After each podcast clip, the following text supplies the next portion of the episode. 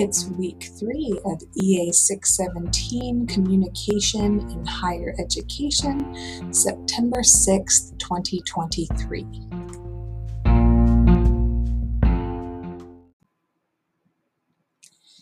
Tonight we talked about constructing your speech, finding good quality sources, and creating a full sentence outline. So when you are constructing your speech, um, ideally you're using the feedback that I gave you on your thesis to then think about what main points you're going to use to explore that thesis.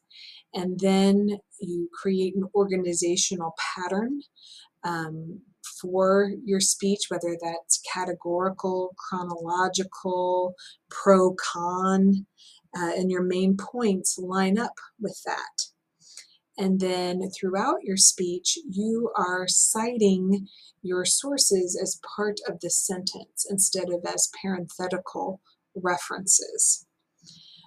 We talked about effective uh, sources to use, such as um, reference sources, uh, databases like EBSCOhost and ProQuest, um, how to determine a good quality website, and even interviews that you could do to support the claims in your informative speech. Then we talked about how to outline it and the elements of a full sentence outline and went through the Nearpod to show some examples um, of, of how to do that.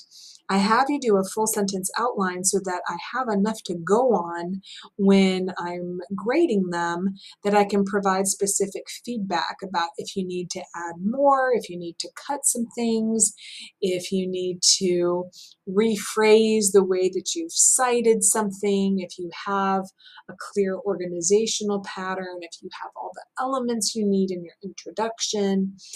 Now, when you get up to give your presentation, you can um, use whatever you want. Maybe you'll print the full sentence outline in a really large font, or maybe you'll just have some note cards with bullet points.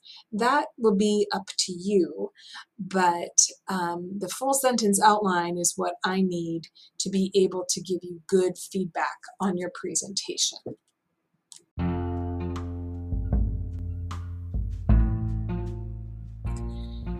So you are going to turn in that full sentence outline on Sunday, and then next week we will be talking about presentation skills. And I will see you then.